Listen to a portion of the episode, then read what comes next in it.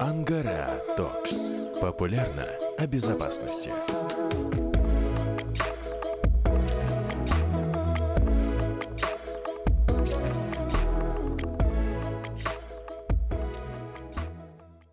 Дорогие друзья, с вами Дмитрий Пудов, и я приветствую вас на нашем подкасте «Angara Talks. Популярно о безопасности».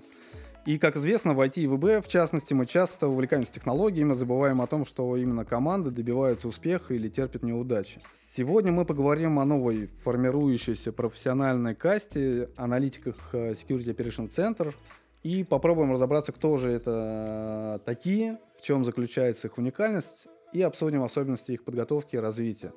У нас сегодня достаточно широкое представительство. Со мной сегодня в студии Андрей Поломошнов, руководитель СОКа Ингустрах. Всем известный хорошо бизнес-консультант компании Cisco Алексей Лукацкий. И мой коллега, руководитель э, как раз группы аналитиков компании Ангара Professional Assistance и нашего коммерческого сока CRC Максим Павлунин. Приветствую, коллеги. Ну и давайте все-таки начнем день. Да, с представления, чуть-чуть о своем опыте, э, ну вот по релевантном, да, и перейдем уже к тематике. Спасибо, Дмитрий. Ты представил меня уже, Пломоштов Андрей. Я являюсь руководителем СОКа СПАО «Ингострах». Наш отдел достаточно молодой, ему всего чуть больше полутора лет, поэтому тематика относительно новая для нашей компании, но в то же время мы уже прошли достаточно большой путь и достигли определенного уровня зрелости. Меня зовут Алексей Лукацкий. Я сейчас подумал, что с соками я, наверное, занялся в конце 90-х. Мы первый сок внедряли в Нацбанке одной дружественной нам э, страны. Тогда еще то не называли соками, э, мы внедряли сканеры, IPS и первые CM, хотя и CM это еще тогда не называлось. И вот, наверное, с тех пор, так или иначе, я в эту тему погружен. Ну а последние там несколько лет занимаюсь проектированием соков э, и проходил там стажировки в разных соках, чтобы погрузиться именно в жизнь аналитика. Хотя в текущей деятельности непосредственно э, аналитической деятельностью как аналитик не занимаюсь. Добрый день, коллеги. Меня зовут Павлонин Максим. Я являюсь руководителем сока нашего центра кибербезопасности и CRC. И э, непосредственно в соках я работаю уже 11 лет. Начинал свою карьеру самых младших позиций, и благодаря этому на протяжении своего карьерного пути мне удалось поучаствовать в большом количестве активностей, в большом количестве работ подразделений СОК. Окей, потихоньку проваливаясь тематику нашей беседы, я бы начал с того, что давайте определимся все-таки, кто такие аналитики СОК, потому что в том же популярном гайде Майтера, да, там 10 стратегий, говорится о том, что СОК как раз в основном состоит из аналитиков. Но понимание на рынке э, достаточно разное, если посмотреть на описание вакансий, если посмотреть на уровень развития СОК, каждый вкладывает свое понятие. Вот я попросил высказаться каждого, что же он вкладывает в понятие аналитика Security Operation Center. Кто начнет? Ну, давайте я начну. Аналитика, все-таки понятие аналитика зависит от того процесса и от тех процессов, которые построены в подразделении. Соответственно, это может быть действительно по определению майтера какой-то мега-специалист, который понимает, что происходит в системах, на низком уровне разбирает, где какой пакет или какое событие произошло, умеет э, искать новые вектора атак, описывать их, превращать видео там в плейбуки, в cases и отправлять это все дело в работу. А может быть и более узкий специалист, как сейчас, например, идет, в силу того, что аналитик не может знать всего, у него есть свои определенные направленности, там, threat hunting, например, или еще что-то, да. Соответственно, это может быть более узкий специалист, занимающийся как конкретно своей тематикой, которая по своему направлению в подразделении СОК все зависит от той штатной структуры и от тех процессов, которые построены. Я согласен с Андреем. Э, аналитик — это, наверное, такой ярлык, который достаточно коротко звучит, чтобы вставлять в вакансии. В реальности и человек, который сидит там на первой линии и разбирает алерты от Сиема,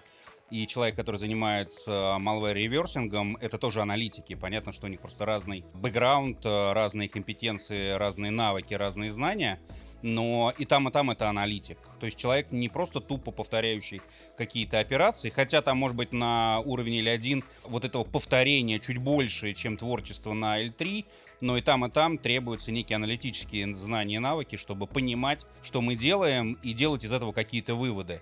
То есть, по сути своей, там, любой человек, который работает в соке, даже если он там занимается Red Intel, он все равно будет аналитиком. В моем понимании аналитик, ну то есть основная функция сока вообще это как раз-таки выявление и расследование инцидентов. Поэтому в моем понимании аналитик как раз человек, который именно анализирует события информационной безопасности, выявляет и расследует инциденты.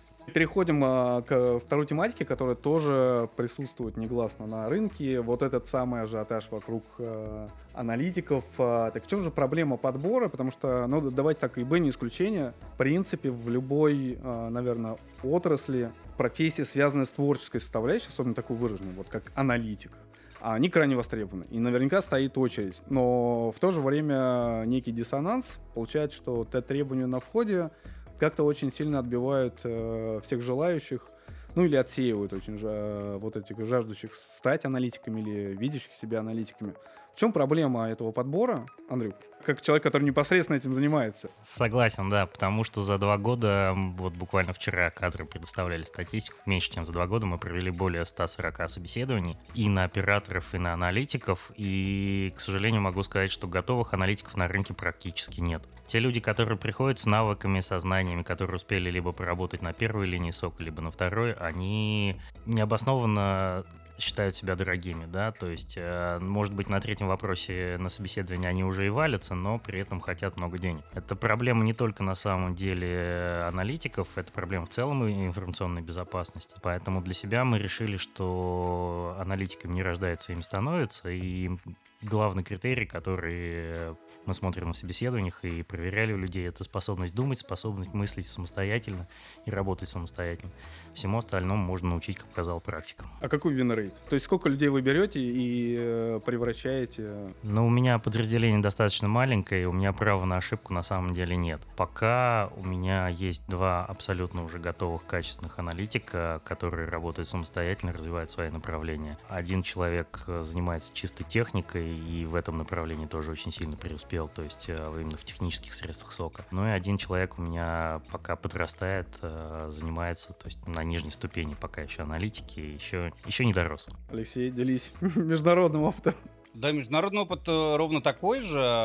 Если мы говорим о аналитиках верхних уровней иерархии, там L2, L3, даже ближе к L3, это действительно высококлассные специалисты, коих единицы, найти их достаточно сложно. А если мы говорим про людей, которые пишут модели анализа данных, например, для той же самой Big Data, Data Lake, э, машинного обучения, которое сейчас активно применяется в соках, так э, их единицы, наверное, во всем мире, не только в какой-то стране, в какой-то локации. Если мы говорим про L1, то, на мой взгляд, э, особых навыков, которые бы были там отсекающими при входе, для L1 э, быть не должно, потому что на меня могут обижаться, наверное, там многие аналитики, которые работают на L1, но их работа во многом жестко запрограммирована. Есть набор use cases, есть набор плейбуков, есть умение а, работать с конкретным инструментом, там, будь то CM, SAR платформа и так далее.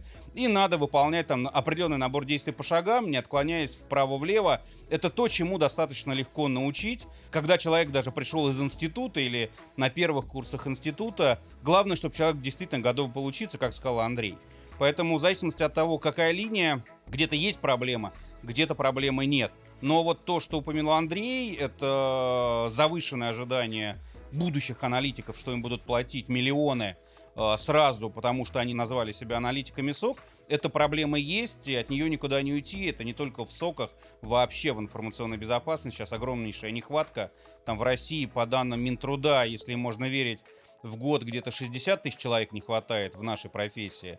В мире порядка двух миллионов. Поэтому понятно, что любая творческая составляющая, она повышает статус человека, и таких людей не хватает еще больше, чем просто тупо выполняющих какие-то процедуры. Хотелось бы э, немножко обобщить э, идеи Алексея и Андрея, и получается, что да, у нас стоит выделять э, специалистов по определенным группам, то есть это специалисты какого-то начального уровня, опытные специалисты и гуру, которые уже там имеют огромный опыт. И специалисты начального уровня, их достаточно много на рынке, да, обычно они, у них нет опыта работы в СОК. Это могут быть выпускники технических вузов, либо там IT-специалисты, которые хотят развиваться в области информационной безопасности. И у каждой из этих групп есть свои проблемы, есть свои преимущества и недостатки. То есть там преимущество э, специалистов начального уровня заключается в том, что их много, их можно обучить, и недостатки то, что, во-первых, не все из них смогут стать аналитиками, ну и требуются такие значительные э, трудозатраты на вот, доработку этих специалистов. Опытных специалистов, то есть с ними все хорошо, они уже работали в СОК и понимают, какие есть инструменты, методики выявления и так далее, но на рынке их очень мало. И э, из-за того, что существует большая конкуренция среди работодателей, то, естественно, как э, следствие всего этого, достаточно высокой стоимости этих специалистов. Специалистов гуру вообще нет практически на рынке, их приходится именно хантить откуда-то. Очень сложно их удержать, но зато они будут выступать как локомотивом в развитии подразделений и повышать общий уровень компетенции, то есть даже обучать аналитиков и развивать наше подразделение. Окей, но в то же время, как когда мы говорим о том, что вот готовых нет, и у Андрея прозвучало, да, там, и тебя, Максим, что по большому счету вот этот трек всегда через а, набор людей, их адаптацию, но первая линия, ну, да, скажем так, а, не всегда это первая линия в явном виде, но а, начинающие, группа начинающих аналитиков занимается, ну, совсем не той работой, которая может превратить их в аналитик, да, в, в этом нет диссонанса ни у кого, то есть мы говорим, мы набираем людей, которые должны думать, даем им плейбуки, говорим, так, думать не надо, вот, пожалуйста, тебе инструкция четкая. Но плейбуки не заменяют никогда способности думать и необходимости думать. Это, во-первых, потому что как бы ты ни писал инструкцию, всегда будет отхождение от нее влево, вправо, что-то новое появляется. Тут э, количество инструкций всегда будет там на шаг позади от количества возможных ситуаций, потому что это вероятностная величина, и она может изменяться абсолютно случайно. Поэтому в первую очередь для себя мы выбрали то, что люди должны уметь обучаться, уметь думать и уметь думать э, на шаг влево, шаг вправо. Или невозможно его заставить в рамки посадить и сказать, ты делаешь раз, два, три и только. Это тогда не аналитик, это какая-то машина, которую можно автоматизировать. Зачем на это тратить человека? Но мне вот, э, знаешь, как в реплике как раз Алексея понравилось то, что наиболее востребованные специалисты это люди, которые занимаются анализом данных, ну, те самые аналитики, а там датасеты это уже вторично.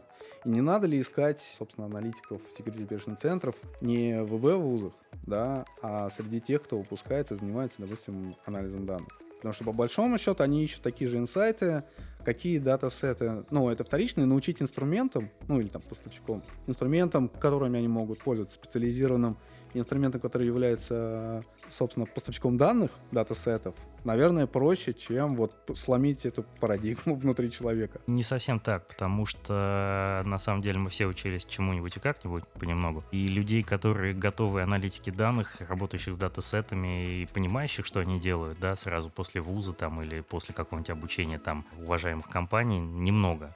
Они умеют пользоваться стандартными механизмами, там, построить среднее, там, еще что-то сделать, ну, банальные вещи, да, а вот э, зачастую что-то выявить, какую-то аномалию действительно, и эту аномалию нормально описать в словах, там, или в терминах технических, чтобы передать в работу, а, действительно единицы. Это практика, это годы практики в первую очередь. И просто так взять человека и сказать, вот ты умеешь там строить скользящую среднюю, сегодня ты делаешь другое, невозможно. Это в любом случае обучение, адаптация, затачивание специалиста именно в ту тематику, которой он будет заниматься.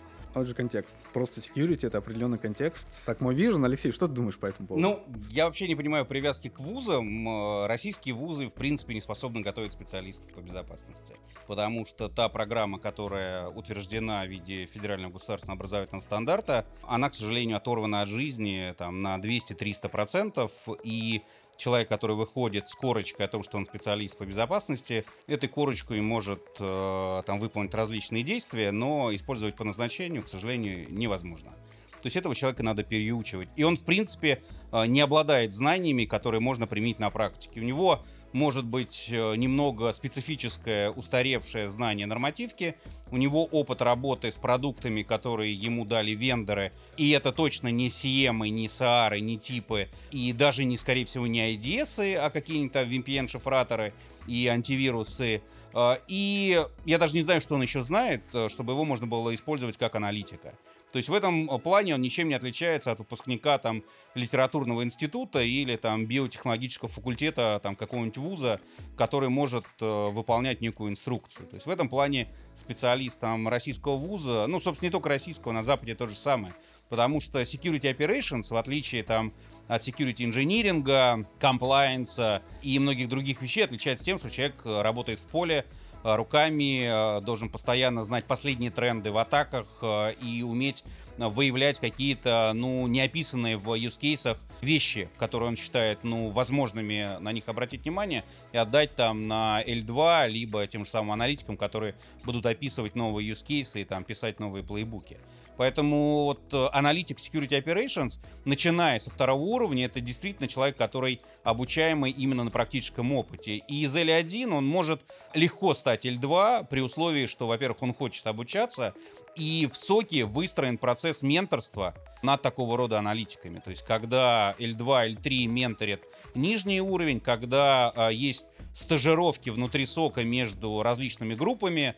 Там L1 отправляется в CTI команду, или CTI отправляется в L1, или там писать плейбуки, или заниматься инжинирингом платформ. Вот тогда у человека появляется гораздо больше кругозора, и он становится более практичным в деятельности. Тогда он начинает расти и переходит на L2, потом L3, ну и там становится, может быть, начальником сока, если у него есть такие карьерные устремления. Макс, поделишься своим опытом. У тебя же, собственно, ну вот, э, сейчас, наверное, за плечами уже выпуск, да, ты преподаешь, как ты этому учишь, да, и как ты выбираешь потом из этого потока людей, которые представляют интерес. Да, ну, хотелось бы сказать, что полностью согласен с Алексеем. Вузы, которые готовят специалистов в области информационной безопасности, во всяком случае, те, которые я видел, они не готовят аналитиков. А, то есть как максимум... А, Алексей сказал, что они специалистов-то не, не очень хорошо ну, готовят. Потому что готовят специалистов не вуз, а преподавателя. А в вузах практически нет, очень мало преподавателей, которые имеют опыт э, действительно работы. Они не могут э, именно вот практический опыт вложить студентов. На выходе получается достаточно общее знание по информационной безопасности, к примеру. Это дает небольшое преимущество, у кандидата, но тем не менее любого там IT-специалиста, то есть какого-то технического специалиста из другой сферы точно так же можно обучить э, при грамотном построении программного обучения. Так как делаем ставку на специалистов начального уровня, мы в 2019 году приняли решение, ну, своего рода такой эксперимент, э, попробовать повлиять немного на эту ситуацию и попробовать преподавать в вузах. Я устроился в Рязанский радиотехнический университет имени Уткина на кафедру информационной безопасности, и э, мы полностью переработали материалы по курсу методы и средства обнаружения вторжений, потому что абсолютно устаревшие материалы без какой-либо практики, которые не дают э, реальных знаний студентам. После переработки мы также поработали хорошие, интересные практические занятия, потому что именно практика дает какой-то начальный опыт, и именно на практике я вижу, что студенты начинают понимать, зачем это вообще все нужно. Также э, стараемся подчеркнуть именно нужные знания, которые используются ну, реально в работе, в практической. И таким образом э, мы надеемся, что можем как-то повысить немного уровень компетенции студентов, ну и также очень удобно э, подмечать действительно перспективных студентов, которые хотят развиваться в области информационной безопасности. Я, знаешь, э, еще один аспект, который э, хотел бы отметить, а вообще сам вбросил, да, сейчас а сам дезавуирую, почему мы считаем, что, собственно, эти аналитики должны, ну, там, вот, выходить на, на какой-то начальной стадии, потому что если мы посмотрим на какие-то международные программы и пререквизит, да, там, требования к э, кандидатам, которые собираются, допустим, сдавать экзамен, там, проходить сертификацию, курсы. Там, в принципе, на, надо иметь достаточно качественный бэкграунд для того, чтобы претендовать на позицию security аналитика. А мы почему-то считаем, что вот аналитик, он может быть вакуум, может быть, э, все-таки он должен сначала побыть security инженером достаточно продолжительное время, вот там повариться, и потом уже с большим пониманием приходить и заниматься деятельностью по анализу. Ну, на самом деле этот вопрос, он вечный, точно так же, как э, стоит ли набирать администраторов в операторы и подобные вещи. Но все хотят сразу и сегодня, потому что работать надо здесь и сейчас. Мало кто готов вкладываться на длинную дистанцию, или обучать людей, э, тратить на это средства, силы. Извини, Андрей, я сразу перевел. У вас есть программа стажировок? У нас, э, сейчас я расскажу медленно и плавно, да, потому что Или надо сразу здесь и сейчас? Нет, э, для себя мы, опять же, с коллегами из АЦР ТРЦ создали определенную программу подготовки людей. То есть у нас есть и видеокурсы, и тесты, и определенные текстовые наработки того, что человек должен делать. То есть э, он не приходит в пустое поле, его сначала сажают за компьютер, дают ему видеокурс, дают ему лабораторные работы, он там сидит, играется. Лабораторные работы разной тематики, как работы со средствами сока, так, собственно, и обратную сторону мы пытаемся показывать, что, ну, заставить людей думать с той стороны, со стороны атаки. У нас есть несколько лабораторных работ, которые направлены в первую очередь на взлом каких-то там уязвимых машин и прочего, чтобы они понимали, как это происходит, и они понимали, что им надо ловить, что им надо искать, на что реагировать. Это такое вот отхождение. Я соглашусь, что в вузах нету абсолютно никого сейчас э, готовых специалистов, но, опять же, читал, слежу за своим родным вузом МИРА и читал, что там на кафедре э, построили какую-то мини-программу по обучению именно не аналитиков, а операторов. По-моему, они с одной уважаемой компанией развернули там лабораторную работу, стенд, э, CM определенный, да, и обучают людей на конкретных там вещах, как работать оператору, как выявлять инциденты, как э, подтверждать их, э, передавать в, другой уровень, там, на L2, на L3. Насколько это действенно, не знаю, потому что еще ни одного выпускника именно со своей кафедры за последний год я не встретил. Встречал только с параллельных кафедр. Но вот с параллельных кафедр было действительно печальное зрелище. Люди приходят на вакансию СОК и не могут ответить на элементарные вопросы, которые там должен отвечать, ну, любой даже сисадмин, в принципе, там не понимает, зачем протоколы, не понимает уровня сети, не понимает уровня взаимодействия там процессов в операционной системе. Поэтому э, сейчас в своей компании мы достаточно плотно обсуждаем вопрос о создании именно учебной программы. Если не можем найти специалиста, значит надо потратить силы и средства на то, чтобы их обучить. У нас есть подобные программы в других вузах именно в плане страхования, но по безопасности мы вот с кадрами это достаточно плотно обсуждаем, хотим создать подобную программу, то есть пойти в какой-нибудь вуз, может быть тот же МИРА, попытаться договориться, что мы готовы обучать ваших студентов, брать их на стажировку на определенных условиях, да, плюс проводить, возможно, какие-то семинары, вебинары или обучающие сессии силами наших специалистов, наших людей, которые уже не год в профессии, именно тому, что нам нужно. Вот сейчас этот разговор идет. Надеюсь, к концу этого года будут какие-то уже наработки и, возможно, какие-то подвижки именно в плане движения в ВУЗ. Спасибо. Алексей, скажешь что-нибудь? Нет ощущения все-таки, что security аналитики имеет смысл брать человека, который уже имеет определенный бэкграунд, в области информационной безопасности. Поработать тем же security инженером, чтобы представлять, э, что он ищет, э, тот, который прошел через инциденты, и б, даже если он их не расследовал, но хотя бы он понимает, что это такое, что случалось, что такое epic fail, что такое э, вирусное заражение, да, вот он побывал в этой шкуре, и тогда уже, наверное, ему проще понимать и ощущать те категории, да, с которыми он должен работать. Нет, у меня нет такого ощущения, потому что все с чего-то начинают. То есть даже тот же самый security инженер, он тоже приходил, не имея никакого практического опыта. Поэтому в этом, наверное, и есть смысл вот этой иерархии там L1, L3, в том, что человек начинает с вещей минимум творчества, максимум регламентации, и постепенно он переходит на более высокие уровни, уже будучи там опытным в расследовании в разборе, в приоритизации, там, эскалации различных инцидентов, и он уже может более творчески э, рассматривать те или иные аспекты. Поэтому, когда там в резюме э, попадают там некие требования, понятно, что, во-первых, эти требования явно завышенные, проверить, насколько человек вообще готов туда подаваться. И в реальности, по крайней мере, по западным компаниям могу сказать, что там берут э, людей, которые удовлетворяют хотя бы половине, ну, либо там двум третям требований, которые прописаны. Понятно, что, да, хочется иметь сразу готового специалиста, и чтобы он еще работал даром, но такого не бывает. То есть здесь нужно искать некий баланс между интересами работодателя и возможностями соискателя. Его всегда можно найти, опять же, при условии, что в том же самом соке выстроена программа и менторства, и обучения, а не просто тебя бросили на CM, которого ты в глаза никогда не видел, сказали, ну извини, плейбук мы не написали, а как бы, поэтому, ну что сможешь, то сможешь. Такое тоже бывает. Понятно, что тогда аналитик родится аналитиком, если у него действительно изначально есть аналитические способности. И он готов учиться, он готов там донимать старших коллег, пока его не пошлют, э, как и что делать.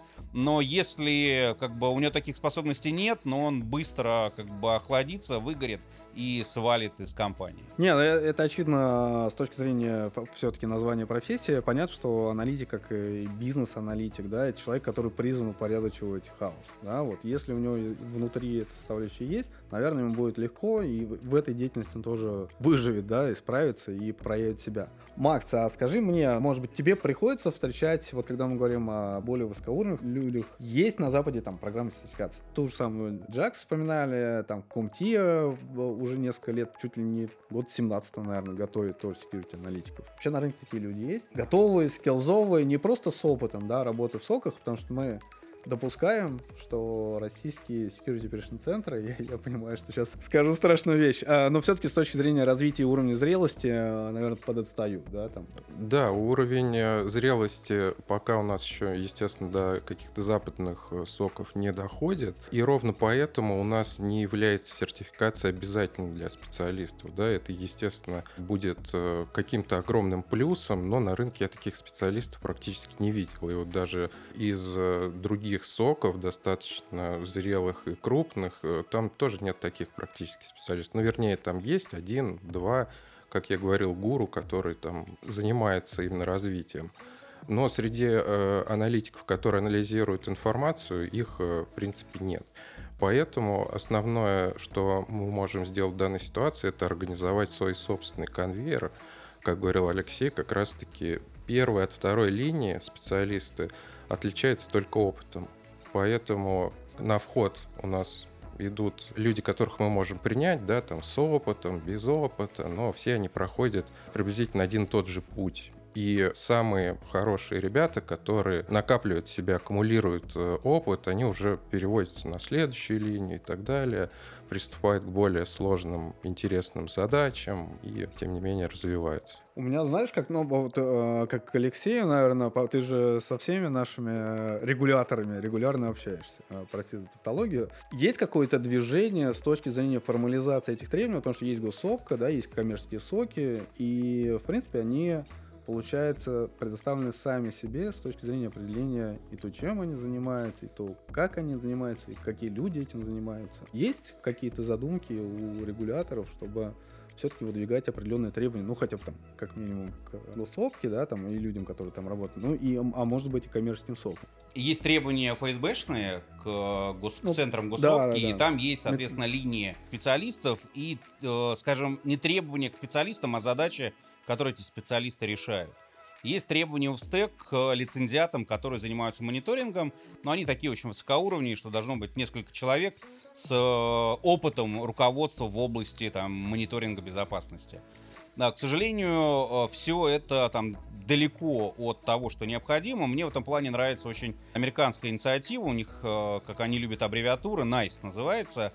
National чего-то там э, Education, в которой выделены порядка, наверное, пяти десятков специальностей по безопасности. Для каждой специальности прописаны конкретные знания, которые должны быть у человека, навыки и компетенции. И причем там по каждой специальности порядка там 40-50 пунктов, что должен знать э, аналитик, что должен знать человек, который занимается форензикой, что должен знать человек, который занимается расследованием инцидентов, что должен знать человек, который занимается threat intel. То есть это и софт-скиллы, это и хард-скиллы, это там знания... Ну, это АКС, да, там Ability Knowledge Skills. Э, ну, такая, да, там, соответственно, там знание Windows, знание Linux, знание там сетевых технологий протоколов, там, методов атак и так далее, и так далее. И дальше уже идут более такие навороченные э, знания, типа там critical thinking, то есть, ну, критическое мышление. И вот это все собрано в такие из кубиков в некие специальности, под которые затем учебные центры начинают готовить э, свои курсы. Поскольку эта программа, она ориентирована на федеральные структуры США, то для того, чтобы пойти туда, надо обладать там определенным сертификатом. И учебные центры или вузы готовят сразу уже в рамках этой инициативы. Они сразу говорят, по выходе с наших курсов или там дисциплин вы получаете сертификат, который будет признаваться федеральными органами США. Соответственно, вы сразу будете получать хорошую зарплату. У нас, насколько я знаю, пытался Мира это сделать. И года два или три назад на СОК-форуме заявили о том, что они готовят программу обучения специалистов по госопке. То есть я так предполагаю, что они согласовали некую свою программу обучения с НКЦКИ. Ну, я так допускаю, потому что иначе смысла готовить специалистов без согласования, э, наверное, нет. Поэтому такая первая попытка, но, опять же, повторюсь, что российский вуз, как бы он ни хотел, не может выйти за рамки утвержденного в ГОСа. Там 90% всего контента утверждено э, Минобразования. Остальные 10%, да, допустимы в виде факультатива, но, опять же, для этого специалист, то есть преподаватель должен э, иметь практический опыт, либо вуз должен иметь деньги приглашать практиков, и студенты должны хотеть заниматься именно факультативно, а не в рамках основной программы. И вот эти моменты, они, к сожалению, пока в наших вузах не стыкуются. И поэтому, собственно, со стороны регуляторов не так много движения в сторону установления требований именно к навыкам и знаниям специалистов. А может быть, это и хорошо, что они пока это не регулируют. Со стороны вузов тоже этого нет, ну и в итоге появляется такая некая хаотическая картинка, что все друг друга называют аналитиками, каждый вкладывает в это что-то свое, ну и, соответственно, каждый сок, несмотря на то, что он сок, отличаются э, зачастую там на несколько порядков друг от друга. Да, да, и набором услуг, и, и требованиями и так далее. А, Андрюх, к тебе вернусь, э, знаешь, каким вопросом? Все-таки мы говорим о том, что это творческая профессия, да, в большой степени, а любая специальность, профессия, которая подразумевает творческую составляющую, наверное, подразумевает те самые soft skills, которые прозвучали. Вот с hard skills понятно, и требования это, это вход. Как быть э, с теми навыками, с тем самым критическим мышлением, аналитическим складом ума, Эмоциональный умением... интеллект. Да, да, да, да, там продолжать список можно бесконечно. Что вы с этим делаете? Как вы с ним работаете? Ну, на самом деле, первое, на что обращаешь внимание, когда проводишь собеседование, это вообще человек умеет разговаривать или нет. В ВУЗе сейчас действительно не учат чему-то конкретному, хотя бы пусть учат думать. Если человек находит, э, пусть нестандартные, пусть даже не в кассу, не в тему ответы на вопрос, который ему задаешь, это показывает, что он готов самостоятельно найти какое-то решение проблемы. Это первое, на что мы сходу обращаем внимание, потому что из этих 140 собеседований, ну, где-то процентов 20 было клещами вытягивали просто по слову из людей какие-то их знания. При том, что вроде не придираемся и там пытаемся в свободной обстановке общаться. Поэтому первое — это общительность, открытость. А второе — это, естественно, любознательность и желание чего-то добиться. Если человек не хочет ничего добиться, нету цели, то он, скорее всего, потухнет э, в ближайшие там 3-4 месяца и будет выполнять работу робота. Эмоциональный интеллект, то есть он должен поддаваться на какие-то идеи, на сжигаться ими и гореть. Ну и, естественно, там трудолюбие какое-то и честность, открытость никто не отменял. Макс, тебя тоже так плавненько перейдем. Но, наверное, это, а вот к той тематике уже бы ближе удерживать э, и оценки эффективности, да? Ну, вот так потихонечку через эффективность, дальше поговорим, э, собственно, после того, как оценивать людей, как их удерживать, если они показывают на шикарные результаты. Но все-таки коммерческий сок, наверное, в первую очередь ориентируется на какие-то метрики. Опять возвращаясь к этому тезису про творческую составляющую, как ее измерять, да, как, как измерять художник. Понятно, что в соке, наверное, уровень творчества не, не такой, но тем не менее. Как быть с теми самыми аналитиками второго, третьего уровня и как э, смотреть на результаты их деятельности? Да, очень сложно творческие показатели перекладывать в цифры на самом деле. Так или иначе, оценка, она происходит ну, в каких-то цифрах, да, что-то лучше, что-то хуже, поэтому достаточно сложный вопрос, потому что здесь в целом, если мы говорим о подразделении, тут огромное количество факторов о том, как оказывается услуга, достаточно ли. SLA — это только очень маленькая часть всего этого. Отдельно э, оценка людей, наших процессов, потому что они тоже могут быть неэффективными, наших инструментов.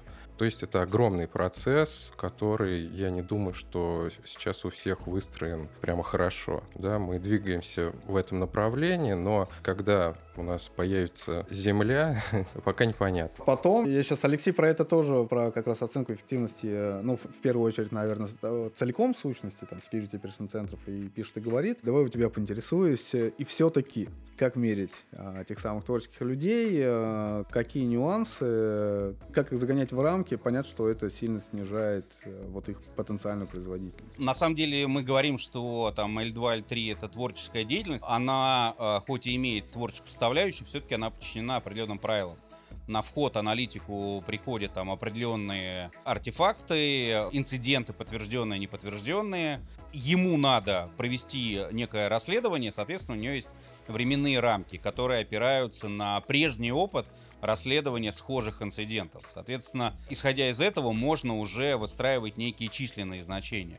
Кроме того, любой аналитик, э, как уже было сказано, должен обладать софт-скиллами, как минимум коммуникативными навыками, потому что он работает не один, он работает в команде. Он работает с людьми, которых он должен опрашивать для получения какой-то дополнительной информации, тех же самых артефактов от пострадавших клиентов или своих сотрудников. Он работает с другими членами команды.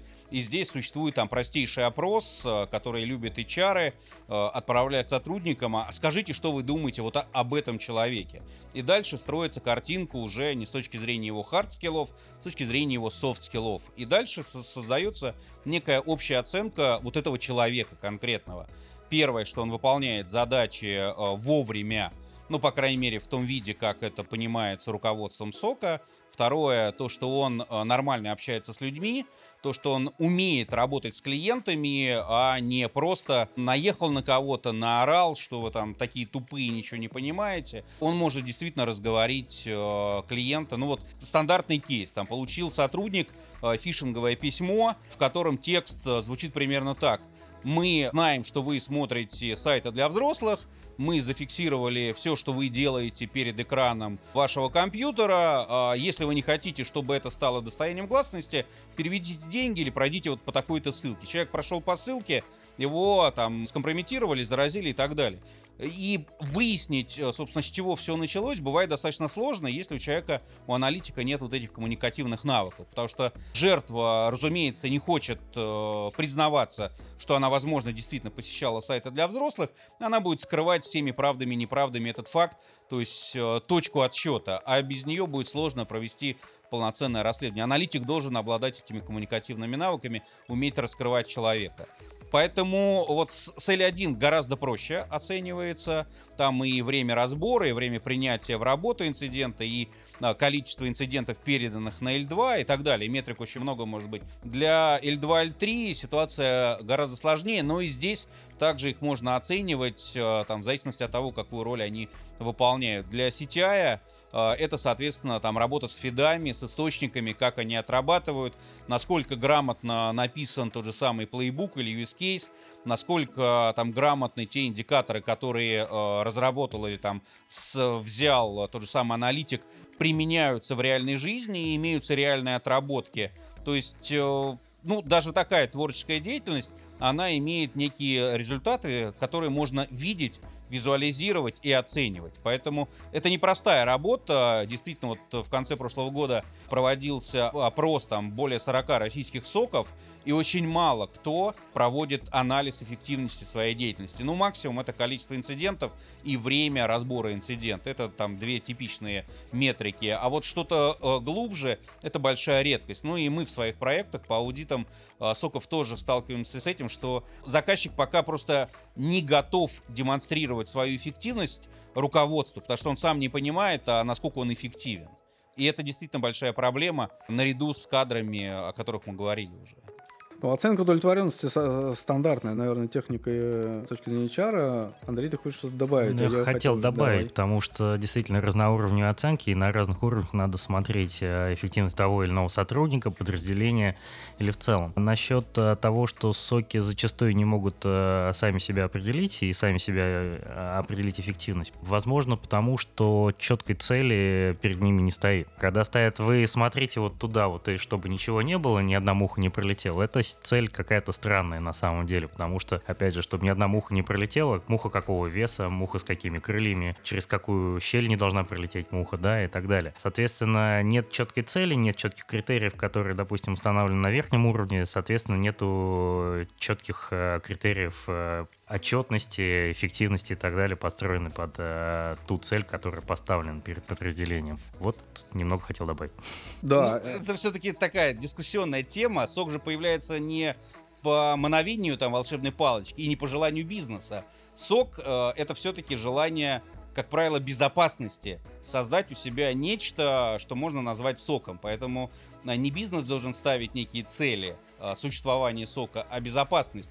Если она создает подразделение, должна сама для себя описать цели, согласовать их с бизнесом и дальше следовать этим целям. Вот согласованием с бизнесом, как правило, получается коллапс. Я, я бы сказал, соотнести с целями бизнеса правильнее, но я еще добавлю, что на самом деле, ну, там сегодня все больше и больше кейсов, когда сверху тоже есть запрос на создание, ну, слишком примелькалась там и эта аббревиатура, а может быть, бизнес до конца не понимает, э, что это, но очень часто э, за, запрос сверху, вот там с уровня управления там, и даже выше иногда бывает, да, у нас есть замечательный пример сейчас в студии, когда это запрос именно сверху, и э, там борт спрашивает, ну там правление спрашивает, а собственно мы-то в этом направлении что делаем? И вот тут, конечно, должен выстраиваться диалог, наверное, целеполагание надо как минимум соотносить, находить точки соприкосновения для того, чтобы потом не было проблем. Но сегодня об этом, мне кажется, это отдельная тема беседы. Но, вот, Дима, это если вернуться к кадрам, э, это а, вот мы э, в своей практике в России не видели ни разу таких двух ролей в соках. Э, их нельзя, наверное, назвать аналитиками, хотя, э, если добавить бизнес, аналитик вполне ложится. Первое — это э, quality assurance в соке, то есть оценка качества работы сока со стороны. Хотя человек в соке работает, но он со стороны видит все косяки, которые есть, и пытается рекомендовать какие-то улучшения. И второе, это как раз бизнес relationship manager, то есть человек, который пытается увязать то, что делает сок, с потребностями бизнеса и увязать и цели, и метрики, и эффективность, и коммуникации между бизнесом и соком. И да, это аналитик, да, он не занимается инцидентами, но он занимается анализом потребностей бизнеса и трансляцией того, что делает сок, наружу.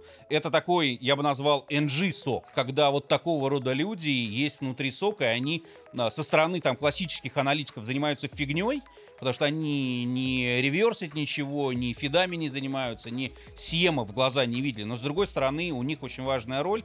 Они пытаются показать, что сок нужен, куда ему развиваться и увязать это с общими задачами бизнеса. Ну, сегодня эта роль, там, в, в России, соглашусь, э, обе эти роли лежат на, чаще всего, ну, там, в СИС, на да, руководителя, либо руководителя и он это делает. Макс, слушай, а, а я хотел плавно переместиться в, в историю. Все-таки на этом ажиотаже, наверное, крайне важен а, становится не просто найти, а еще и удержать людей. Что давать людям для того, чтобы оставить их в своей команде, ну, прям вот тезисами, но ключевые вещи. Во-первых, топ-1 причина, когда люди уходят, это в основном перегорание. И чтобы с этим бороться, ну, нужно понимать, почему люди перегорают.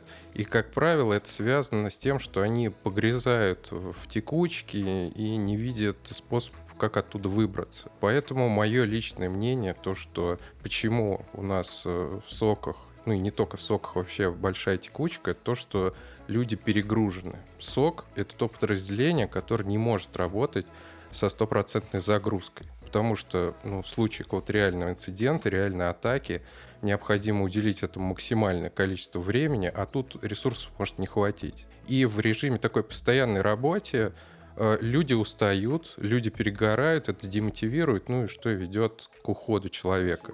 Поэтому э, очевидное как бы решение проблемы это профицит кадров, то есть держать за большой запас, и этот запас как раз-таки нужно тратить на обучение, на интересные задачи, на развитие подразделения, на повышение компетенции, на различные учения там с Red Team. Ну, то есть, как бы мы, во-первых, чередуем какие-то работы, люди не занимаются монотонными. монотонными делами, и мы сразу же можем решить даже несколько проблем таким решением.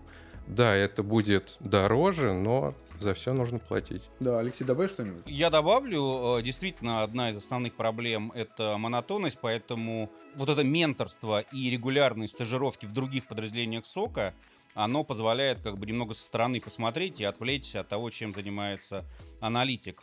Вторая, наверное, там рекомендация была бы это выстраивание четкого карьерного пути для аналитика СОК, чтобы он понимал, что да, сегодня он может быть там L1, и это не круто, но там через год или через два он станет L2, потом L3, а потом как бы он может дорасти до руководителя направления внутри сока. То есть ему изначально надо рисовать его карьерные перспективы, чтобы человек понимал и с точки зрения должности, и с точки зрения денег, куда ему стремиться. Если ему говорят, ну ты работай, а потом, может быть, э, мы тебя повысим, понятно, что никакого желания оставаться здесь нет, и в условиях нехватки специалистов он уйдет туда, где ему заплатят больше. Поэтому вот четкая предсказуемость его будущего, она человека также удерживает. Ну и э, есть чисто физиологические моменты, когда человек работает в ночную смену, там, в дневную смену, э, надо правильно заниматься ротацией, там, правильные сдвиги по сменам учитывать э, даже не психологию, а именно физиологию человека, его ритмы, потому что если человек работает все время там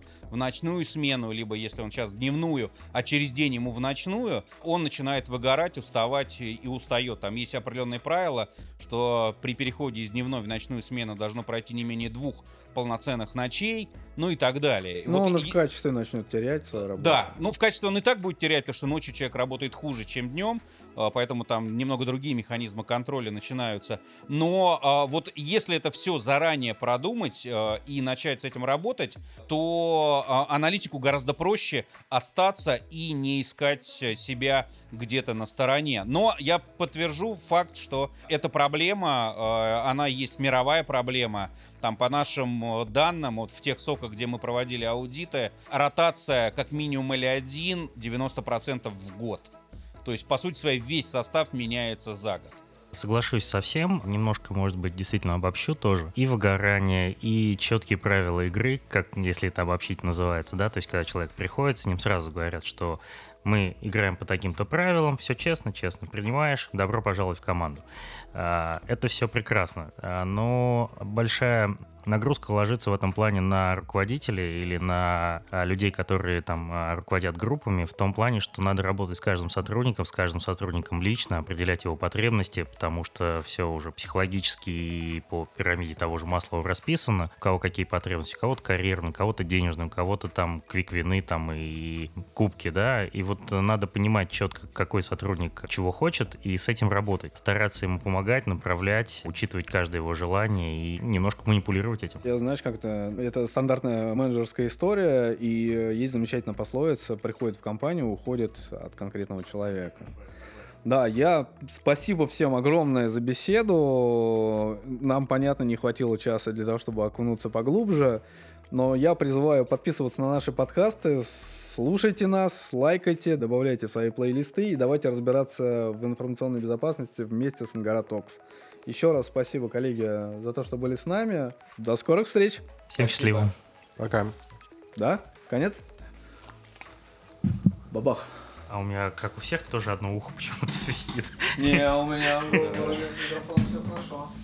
Слушайте, ну мы как, как